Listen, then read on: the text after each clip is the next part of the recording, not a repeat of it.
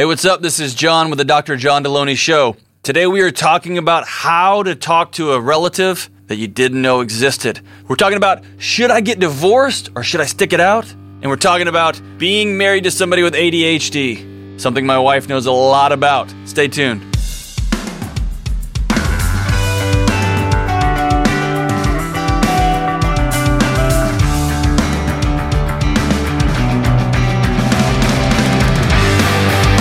What's up? I am John, and this is the Dr. John Delony Show. I'm taking your calls about your life. We're talking about relationships, your relational IQ, your marriages, your parenting, the slow dumpster fire that is homeschooling in millions of homes, the fact that that entire states seem to be on fire. There are hurricanes in the Gulf. It's just a tough time for everybody. You know what? We're even going to talk about maybe, maybe the reply all people. The reply all people who thinks that everyone cares that you're in or I'm grateful or who just needs to see your stupid thumbs up emoji. Don't reply all unless you have to, folks, right? We're going to be talking about all of it. So, whatever's going on in your heart, whatever's going on in your mind, whatever's going on in your home or your neighborhood, give me a call. I'm here to walk with you. My number is 1 844 693 3291. That's 1 844 693 3291. Or you can email me at askjohn at ramseysolutions.com. Leave your name, a message. Kelly's going to read those emails and she will circle back and get in touch with you. So I'm so excited to take your calls. I'm so excited to get your emails. And hey, here's the deal shout out to everybody. We launched this podcast, it launched at number one. It is remaining way, way up there. It's outdoing all of our expectations. I'm so grateful for the callers. I'm so grateful for the listeners. Thank you so much. We are all in this together. And let's go right to the phones, man. Let's go to Jeremy in Atlanta. Jeremy, what is up, my man? Dr. D, huge fan. Thank you so much for taking my call. Man, I'm a fan of you, brother. How can I help? All right. So the ultimate question is um, I found that I have a sibling through the Miracles of Ancestry DNA, and I want to know how to navigate that. Basically, have I done all I can do to foster that relationship? Wow. So you were just putting along on the internet, and suddenly you've got a sibling. Tell me about this. Well, all right. So never knew who my dad was. I was raised by my grandparents. Uh, my mom was 15 when she had me. There's a whole other backstory to that. We won't go there. Um, I have other siblings, but I never, I didn't really meet them until uh, I was an adult. Hmm. Um, she has, she had four other kids, and they grew up on the other side of the country, and and all that stuff. So I was raised as, you know, as an only child. So I didn't really know how to have siblings, and I've got pretty good relationships with the uh, with the other siblings that my mom had. But my dad, who I never knew about, is um, how we end up with this other sister. Hmm. Um, and uh, so she's just two months younger than me. And uh, she grew up just like 30, 40 minutes away from where I grew up, which wow. is kind of wild. Yeah. We ran into each other type of thing, you know? Um, so two years ago, um, my wife talked me into doing the ancestry thing just to kind of see. Uh, and um, so it came back that I had this, you know, it says close relative. It doesn't really tell you. You got to like kind of look through it. And uh, it said half sister or aunt or whatever it says. And so I just reach out and, you know, we start talking and whatever. And, and, um, and, and things go great. Turns out she was adopted at mm. birth. So she never knew anybody either. Um, she got her mother, or she got her adoption records when she, you know, t- turned 18 or so, and got in contact with her birth mom. Her birth mom gave her information on her father, um, and then she never just she just kind of dropped it and didn't do anything with it. And then so when I reached out, we kind of went down that path together. Um, and we found out that he had died back in the 90s and oh wow kind of yeah like well while we were still teenagers so man number one, that's an incredible story. High five to your wife for. It's kind of wild, right? For yeah, I mean, you've got to uh, tie a bunch of loose ends that up until just five or six or seven years ago, most people had to go through the rest of their life being completely untethered, not knowing a lot about their family history or where they're from. Yeah. And so you've got to find out man, more about your history than most people throughout the world have been able to find out in your similar situation. And you've reconnected. Right. So, how can I help you with with where you're at right now? All right. So that was two years ago, and we talked all the time. We got caught up. We, you know, we discovered things about our dad. We tried to reach out to that side of the family. They don't want anything to do with us. That's fine. Moved on from that. Um, but we live about a thousand miles apart. Mm. Um, my sister and I, and she still lives up by where you know we both grew up. And um, and so anyway, so it was, you know, she's got a busy life. I've got a busy life, but I still go back home occasionally, and the plan was always to, you know, meet up next time I was in the area. Well, I've, I've been up there, I don't know, four or five times now, and it's always, yeah, we'll do this, we'll do that. And then when I get there, it's nothing. Now, I don't mm. go there just for her. I go there to see other people. I have other reasons to go there, but always it always falls through. So y'all have never and met in person? No, we've never even talked on the phone. It's always been text okay. or Facebook message, things like that. Okay. Um, so Jeremy, can I can I acknowledge something? Sure. Um, this sucks.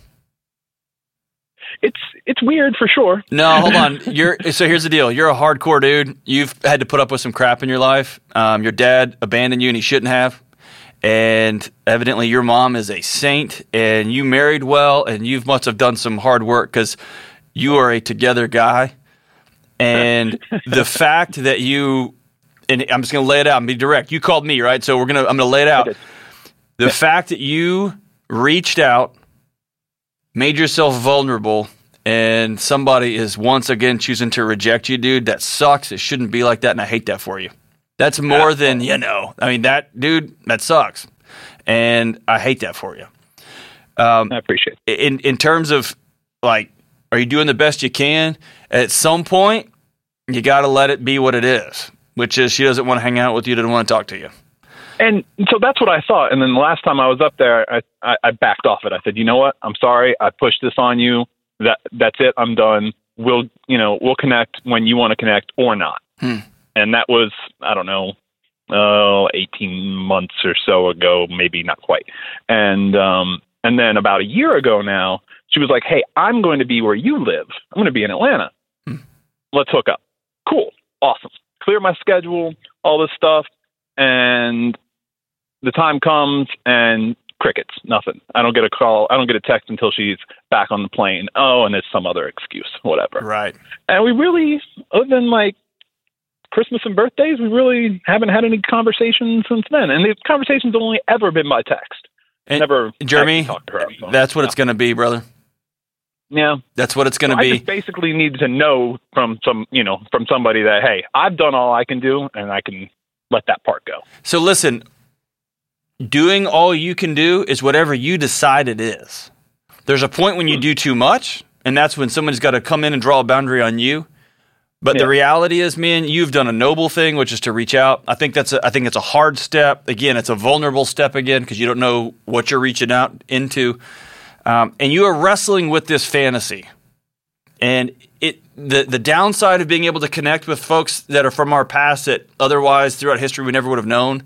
There's an upside yeah. to it, and I talked about that at the beginning of this call. The downside is, man, there's you don't know what you're walking into, and it becomes this. We're so desperate to be tethered to a lineage, to be tethered to a legacy, to be to know our brothers and sisters, and to be known, right? To know that we're not crazy out there in the world, just flapping in the wind and nobody should know us better than those that share our DNA, right? Our brothers and our sisters and our half brothers and our half sisters. And it's so easy to get sucked into a fantasy, which is we're going to connect, we're going to have this moment. She's going to look like me, I'm going to look a little bit like her, we're going to laugh the same. And then we're going to start having Christmases and Thanksgivings together. And I'm going to be able to patchwork this family back. This one that, again, man, your dad left you high and dry. You've had to deal with that pain throughout your whole life. You're going to be able to stitch this sucker back together, and we're going to get to some semblance of of man. And I hate to tell you this, Jeremy. It's it doesn't look like it's going to happen. I can't imagine the pain and the disconnection your sister's going through. So I'm not trying to put her on blast. It is what it is. Um, but you've done a lot, and I think you're a gift. And I think that um, you got to let the fantasy go and maybe one day out of the blue she reaches out. And I think when that happens, you and your wife need to have talked about what are our boundaries going to be? Are we going to let somebody come live with us? Are we going to not? Um, are we going to not? I don't know, loan money, or what is that going to look like for us? Um, but I think I think setting up those boundaries ahead of time is smart. But man, you've done what you can do. You've put it out there. Um, I wish there was a nicer way to say this. She's rejected the opportunities to meet both you there and her here. Man, I'd let that right off into the sunset. I think a, a birthday and Christmas is a good time to text. I think that's great. Um, yeah, so thanks for the call, Jeremy. Man, I'm just rattling in my head what it would be like. And I, I just know I'm somebody who would, um, golly, I would struggle with that because I want everyone to be whole. I want everyone to love me. I want everyone to be in a relationship with me. And it just sucks when someone's like, yeah, let's super meet up. And then they don't. And then, like, yeah, for sure, for sure, this time we're going to meet up. And then they don't. Then they don't. Hey, uh, thank you so much, Jeremy. Let's go to an email real quick. Um, Vladimir says, I've heard you say that we act on what we focus on. Would you be able to elaborate on that and possibly talk more in depth as to how to change someone's focused format? So, I don't really know what a focused format is, Vladimir, but I do like this idea, this question. Here's the deal when we are struggling with what to do, we have default settings, we have things that we want to do in our life, we have goals that we want to achieve, we have things that we don't want to do in our life. So much of the time, we focused on stopping stuff we don't love. We focused on not doing other things, right? Instead of focusing on where we want to be and where we want to head. And so when you focus on negative stuff, not being overweight, not being a crappy dad, not being a always a late employee, right? Uh, that may be me. Um, your brain focuses on negative things, and you basically become a, a highway road repair person, right? Instead of focusing on, I want to be the most productive, I want to be the most collegial, I want to be the teammate at work that people count on. I want to be a guy who is healthy and able to roll around on the floor with my great grandkids when I'm 100. And the decisions I'm making now about fitness and about nutrition and about mental health are going to pay in um, to that vision, right? I'm going to live towards something. Then you are not a highway repairman. You are a architect. You're a highway designer. You're an engineer. You're something that's building something for the future here. And so I think when you talk about how to change your your format, that has to do with painting a picture of where you want to go, and not getting Pinterest quotes, not getting the latest whatever ad or whatever slogan on top of a subway. Right? That's not it. It is painting a picture of what am I going to look like when I'm healthy. What am I going to look like when I'm physically fit? What am I going to look like? What is the picture of a good dad going to look like? It's going to be me in my front yard playing catch with my son, with my daughter on my shoulders while she's trying to tackle me to the ground, and we are laughing and we are carrying on and we are rolling around in the grass and we're being goofy, and then it starts raining and we don't go inside. It's all of those things all at once. That's a picture of a good dad for me, of somebody who is played their money card right, and there's going to be money in the bank for my kids to go to college. There's going to be money in the bank for them. If my son decides to go to the military, that I'm going to have a house for him when he's out, right? Because I've I've taken care of my business on the front end. I'm going to be able to play with my grandkids. I'm going to be able to get in the floor and get back up and get back in the floor and get back up because I exercise all the time and I take care of my nutrition. It's, that's what it's like, man. So, Vladimir, this is a great, a great question. I want to challenge everybody to stop focusing on the bad stuff that you want to be different and start focusing on where you want to go and how you're going to attain that. This stuff goes by the wayside. It goes by the wayside. I heard this great analogy. The baseball players, when they're getting a slump and they're struggling with their swing, they used to go watch tape of their slump, how bad their swings were. And then they realized that it was just self reinforcing the bad swings. And so then they go back. Now, what they do is they go back and look at swings that from when they were killing it. And sometimes a swing shift is an inch, right? It's a tiny little trajectory this way. And so it refocuses the good stuff in their heads. It's focusing on where you want to be, not what you want to get away from, right? So that's my thought there, Vladimir. Thank you so much for that email, man. That's excellent. Let's go right back to the phone. Let's go to Britt in Fort Worth, Texas. Britt, good morning. How we doing? Good morning, John. Thank you for taking my call. Um, I'm kind of going through a tough, a tough, a difficult time right now because me and my husband are now going through the process of divorce. Ah, I hate that for you. I'm so sorry. And it's kind of like right now, it's like we're now able to talk to each other now, Mhm. where we can talk now. I guess because the word marriage is not kind of on the table anymore, Mhm. but it's like trying to move forward. So it's like, how do you rebuild yourself Mm. once coming from the situation? Like, because it's it's my feelings are going back and forth, like divorce or no divorce. And we have four kids together, so it's like, do I need to really go forward with this, or do I need to just go stay the stay the path and just go ahead and divorce and you know let bygones be bygones? So uh, one of my general rules is this: is I'm never going to tell somebody, except in rare situations, that you need to go get divorced right now. Okay, that's a that's a trauma. That is a deep life change that shouldn't be taken lightly, and sh- some knucklehead on the radio shouldn't pop off and recommend that. Um, but I will ask a couple of questions and, and help you walk me through where you're where you're at. The first thing is you said you're in the process. So have you filed on him or has he filed on you? Where what does that mean you're in the process? It's it's we've both said that we we we want a divorce, Okay. but then it's like we neither one of us have actually went and took that extra step to Okay. go down and file. So why do you want a divorce? Why did you tell your husband you're you know what, it's time, I want a divorce? The he's not loving me the way he needs to love me. Like I love him more than he probably can love me. And I put him before everything else and he has controlling behavior. He's he's a narcissist and it's getting to the point now like where you're locking me out of my phone. You're basically keeping me away from my friends and family. Hmm. It, it's it's gotten to that point where now I've given excuses to you for years, and now it's it's gotten to the point now. It's we have four kids. I have three boys, Hmm. and I don't want my sons growing up thinking that this is the kind of behavior that you're supposed to display to a woman. Mm, gotcha.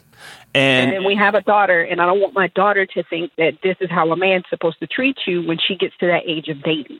so you just rattled off some things that you're worried about your kids. And I think those are noble. And I think this idea of setting examples, putting out models for your kids to follow is critical and super important. But right now, I want to talk about you. You said that you don't think he loves you like he's supposed to. Be more specific for me. You said he's locking you out of your phone. He changes your password Yeah. on your phone. Yeah. What are some other he ways that he con- he well he constantly accuses me of of cheating and i'm i mean there's no reason to do it Mhm. but i mean he served in the military and he's been vulnerable so there's no telling of what it could possibly be Okay. or what is going on are you safe? yes Are you emotionally safe?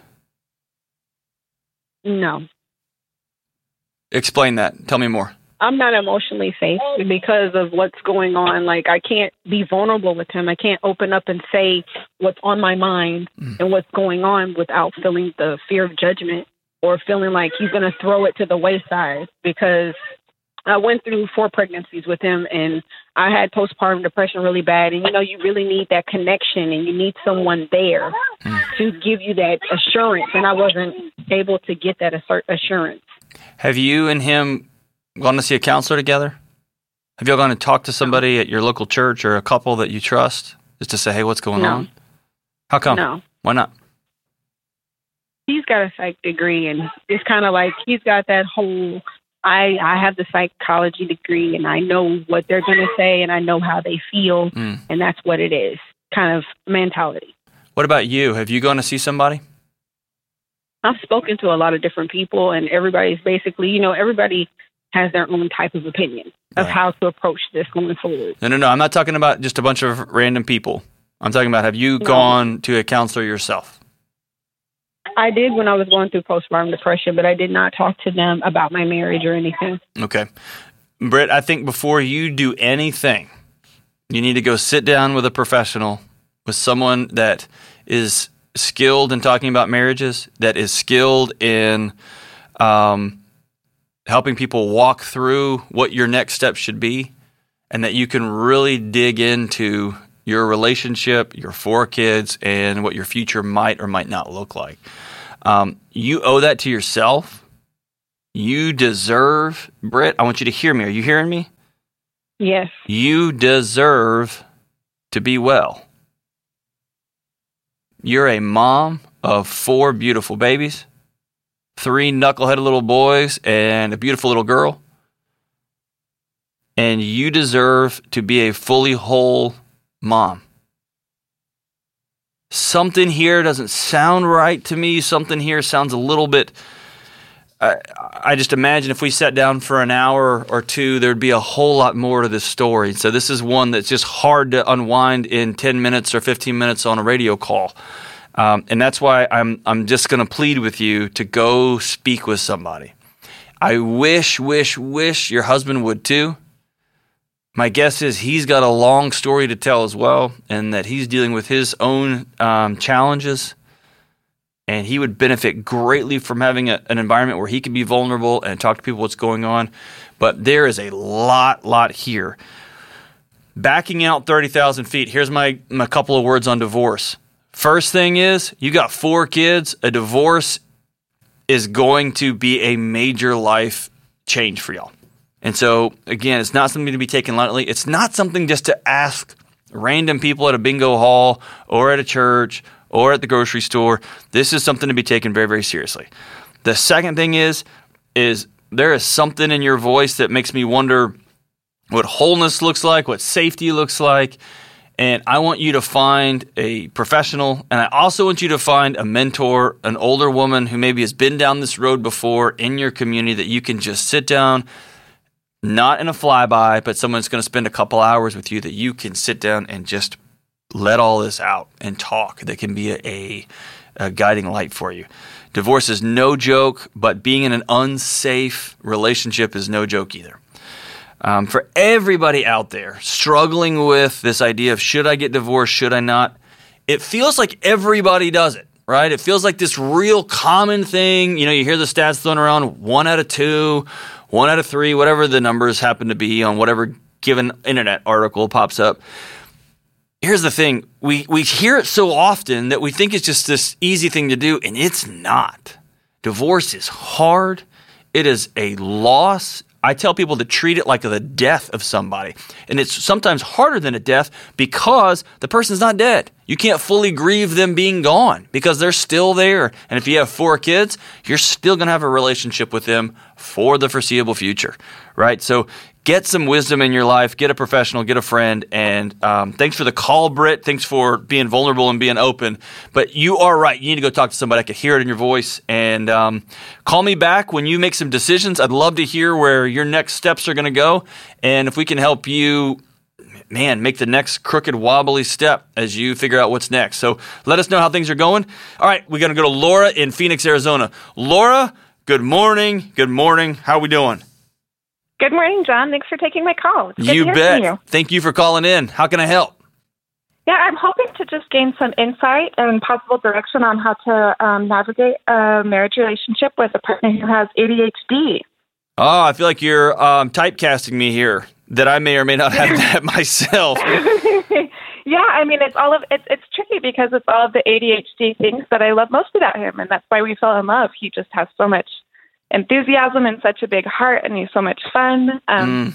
I I got divorced um, from a previous marriage and have two kiddos that I have primary custody of, and he just jumped right in and no hesitation, just wrapped his arms right around them, and has just been such a good, fun dad for them. Um, there's just so many things about the ADHD and just who he is as a person that I love. Um, but now, as time's gone on over the relationship, I didn't really understand ADHD and its full effect mm-hmm. on adults and relationships.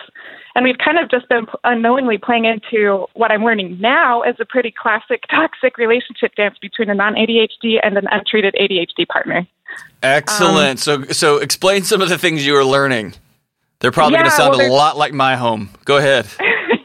yeah. Well, there's there's a lot of that parent-child dynamic where I kind of just take on the majority of the load for our family, being the responsible one and the person that follows through and has that executive functioning and um, I have been diagnosed with uh, complex PTSD, which makes which lends me towards being the more over functioning, kind of controlling partner. Okay. And so it's been easy for us to kind of just get stuck in that dance where I'm trying to where I where I'm trying to boss him around and remind him to do all of these kind of just basic adult things. Right. Does this then- does this play a pretty a a pretty significant put put a pretty, pretty significant strain on your intimate life? Yes, yes. A huge, a huge strain on that for Yeah. sure. It makes it really hard for me to feel like I'm in a partnership with him or that I'm like romantically attracted to him when I feel like he's just my third kid. Yeah, I was going to say one of the, the the challenges that folks in this type of relationship struggle with is to just put it out there. Nobody wants to be intimate with their mom, and nobody Yeah. wants to be intimate with their kid. And the longer this goes, the more that gulf, those relationships get redefined. And Yeah. through, did you struggle with this in your previous marriage? No, my previous marriage was just um an abu- it was an abusive situation. I had to just get out to protect myself and my kids. So it was definitely different. So you you Oh. ran, um, and, I, and I don't mean that negatively, but you ran into the arms of someone who was the exact opposite, who is almost has no filter on the relational engagement part of his brain, who is all in all the time, and more importantly, who let you have the driver's seat in this time, right? In this relationship, Uh-huh. you got to drive, you get to be the boss, you get to be mom. And that sounds so fun for the screaming, fearful part of your relational brain that was in a, an abusive relationship. And now it's way too much, right? No fun. yeah, exactly. And I was just that single mom that was juggling all the plates by myself and was mm. used to doing everything and he just kind of slid in and was like, "Sweet, this is great and comfy and I'm doing yes, everything." yes. yes. So how and then a year in, I'm realizing, wait, I'm doing everything, and there's a perfectly capable adult right here who's not. you know? Yes, yes, yes, yes. Okay, so how can I help specifically in your situation? Yeah, I'm just hoping to get some tips and guidance on how we can best navigate it moving forward, so we don't just get stuck in a toxic spiral where we're um, just struggling to get along with each other and struggling to remain attracted to each other and those kinds of things. What are what are some tips as far as that goes? Oh, I love it. Okay, so the first thing I want you to do is this, um, and I've mentioned his book several times before. Um, I've Uh-huh. got it here. I'm going to hold it up. Man, I brought this today. This is just couldn't be more extraordinary timing here. This is a book called Scattered by Gabor Mate, uh, last name Uh-huh. M A T E, and it's a first person narrative, a science book. It's the best book on ADHD, relationships, and being in a relationship with someone with ADHD I've ever come across in my life. It is Awesome. a hard read, and I mean hard, not difficult, but hard emotionally. It's been hard for my wife to read. It was hard for me going through it. One day when my kids read it, they're going to have a hard time with it. And when I recommend it to people, it's hard. Here's why. ADD is not an illness in the medical sense, right? It is- it drives me crazy when it turns into a medical issue and because we've developed some medication that that helps it a little bit, um, we think it's it's a disease. We think it's a, a medical dysfunction, and it's not. ADHD. Uh, Mate says it is a. It's not a fixed inherited brain disorder. It's a set of physiological, biological consequences of an environment, of behavior that's allowed, and chaos. Right. And so here's the thing: Is your husband on medication of any kind? and now he's not doing anything to treat it right now. Okay, um, that's fine. And I usually recommend medication as a second or third or fourth option. Um, I don't mean to be graphic here, but medicine for ADHD is a stopgap. It can be like diarrhea medication can stop the explosions, right? It's not going to Yeah. fix your core stomach issues. Um, what medication can do is help somebody focus, but that focus is only good if they are using it to develop new relational skills. And really, at the end of the day, a person with ADHD struggles with this idea of impulse control. It's grown people acting like children because they never developed. It's a developmental disorder, right? It's literally disordered thoughts. For folks who are listening to this, um, think of it this way. Uh, Dr. Mate gives this great example. All the thoughts are traveling down a highway, and there's a police officer there who is stopping traffic coming this way, and he's waving it on just like a traffic stop. For somebody with an ADHD mind, it's not that their thoughts are out of control. It's just that the policeman is just sitting down, letting traffic go. So they all get in the same place at the same time, which you know, ADHD medication is really a stimulant. They fire your brain up and it helps reorder some things. And it doesn't sound like somebody with ADHD would need a stimulant, but it helps reorder. It helps get that policeman back where they need to be and they are directing traffic in the right way. And so, as we talked about, man, no mom wants to hook up with their son. No son wants to hook up with their mom, right? This Mm-hmm. change does not start. Well, it, it starts with you some, but it's your, this change really starts with your husband. Your husband has to get exhausted with being exhausted. Now, this is me. This is the pot talking to the kettle on this one, okay? There had to be um, a time in my life when I just had to say, enough is enough is enough. ADHD is a context, not an excuse. What does that mean? That means that people with ADHD often struggle with magical time. Time doesn't exist. Or I have to be at work at 10 minutes, it's a 30 minute drive, and I'm hopping into the shower at 9.55. The fact that it's not 10 yet, I got plenty of time. The people who work with me here on this show, they'll know. Does that sound like something at your house? Oh yeah, for right? sure. So, um, Yeah. hey, you know what? It's fine if the kids just stay up till midnight tonight to watch this movie, and Twinkies have some nutritional value. We're going to be fine, Mom. We're going to be fine. And it will all work out tomorrow. And there is this magical, consequence free environment that folks live in. Here's the deal that's not reality, and that's not true. And a person with ADHD has the ability to know that that's not true what they have to do is create, go as far as they can upstream and create systems and context and behavior change in themselves that starts with this idea that he is worth being loved. Most people with ADHD come from places of either chaotic environments or they come from environments where people withheld. There was neglect. There were people that, that didn't teach them ways to live and love. Sometimes it's when people take care of, when parents take care of all of their stuff for their kids. Sometimes it's when parents ta- take care of none of their stuff for their kids, and kids are constantly, constantly, constantly living in chaotic environments. But he's got to learn to love himself. And when he learns to love himself, then he learns that he is worth parenting himself. And that begins with cleaning up external chaos, you know, cleaning the environments, being on time, um, you know, uh, getting sleep, good nutrition, but all that stuff. You don't eat right if you don't think you're worth it. You don't sleep Yeah. right if "Eh, I'm just another guy, right? And that's when you come in. It starts with you sitting down, or your your part of this starts with you sitting down with him and saying, "I'm done being your mom. I'm your wife. I'm in love with you romantically. I'm not cleaning up after you. I'm not getting you out of bed anymore." And if you get fired and you can't hold a job, I'm going to have to protect my kids from a bad example. And I'm going to have to implement some measures. And that may be us not being together. That may be us um, having to separate for a time until you, you are taking care of yourself. But I can't have my kids picking up and learning more chaos because that's how ADHD gets passed along. It's not passed on genetically, it's passed on environmentally. There is a genetic component, but uh, does that yeah. make sense? Yeah, that makes a lot of sense. What what what do you say is the best way to kind of help him get? Because I think um, it really is comorbid, the ADHD, Mm-hmm. with kind of a feeling of learned helplessness and depression. Like no matter how hard he tries, he just keeps failing, and Well, so he's and that- really struggling to go that play, get help. Yeah, it plays into itself, right? So then you Yeah. you fail at a bunch of stuff. You get fired from a job because you don't show up on time, and on the way home you stop at four different fast food restaurants because you don't care about your nutrition, and then you have eight diet cokes before you go to bed, which means you don't sleep, which means the whole cycle starts over again, right?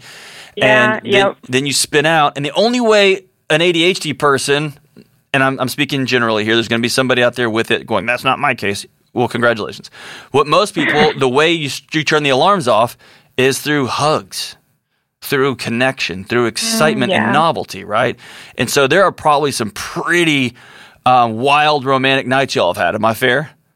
Oh yeah, Yeah, and it's Yeah. incredible, and it actually makes up for a lot of the times when the dishes aren't Yeah. done, right?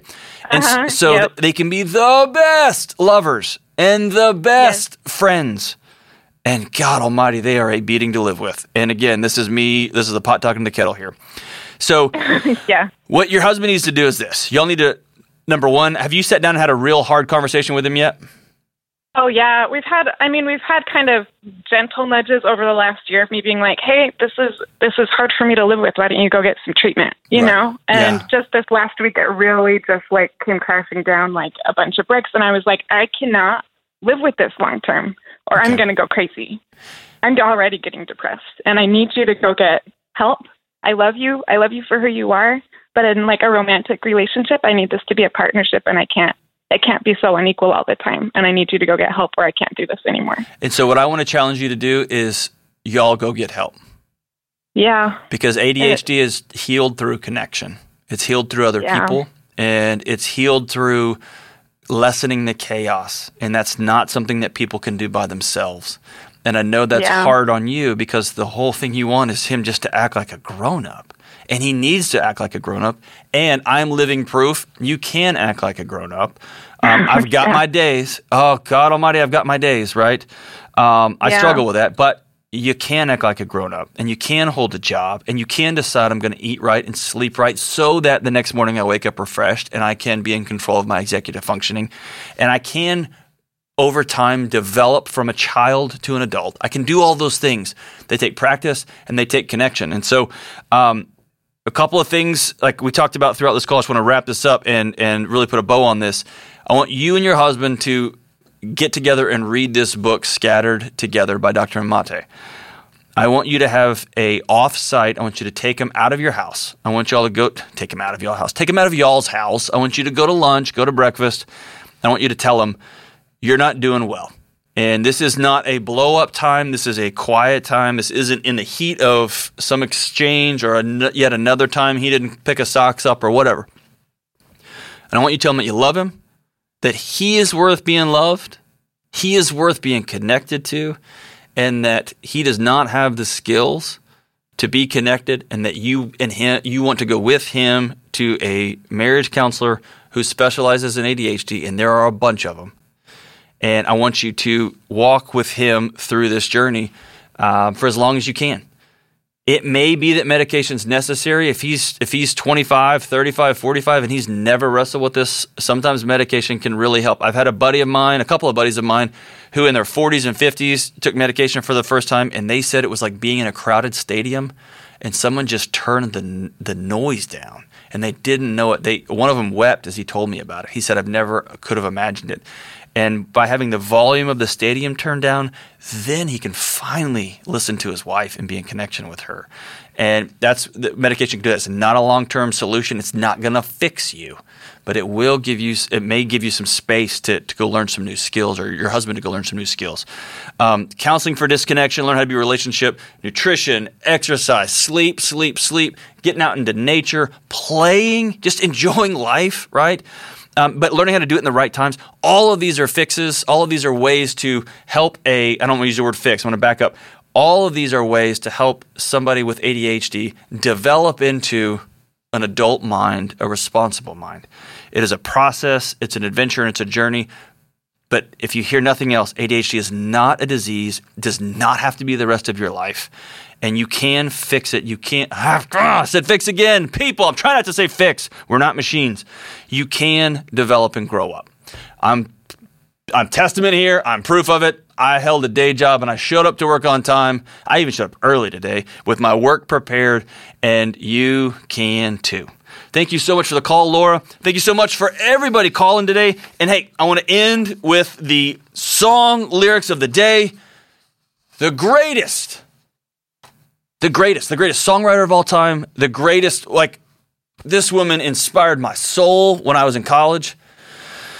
Oh my goodness, just thinking about this song makes makes my eyes water a little bit, makes my heart beat a little bit faster. This is a, a song about love. This is a song about separation. This is a song about the gulf between two people. It's from the 1992 classic, Little Earthquakes, by the greatest songwriter of all time, Tori Amos. This is her song, China. It goes like this China, all the way to New York. I can feel the distance getting close. You're right next to me, but I need an airplane. I can feel the distance as you breathe. Whew. And sometimes I think you want me to touch you. Well, how can I when you build a great wall around you? In your eyes, I saw a future together. Ah, but you just look away into the distance. Tori, I can feel the distance. I can feel the distance getting close. Tori, don't give up on you, and I won't give up on you either. This is the Dr. John Delony Show.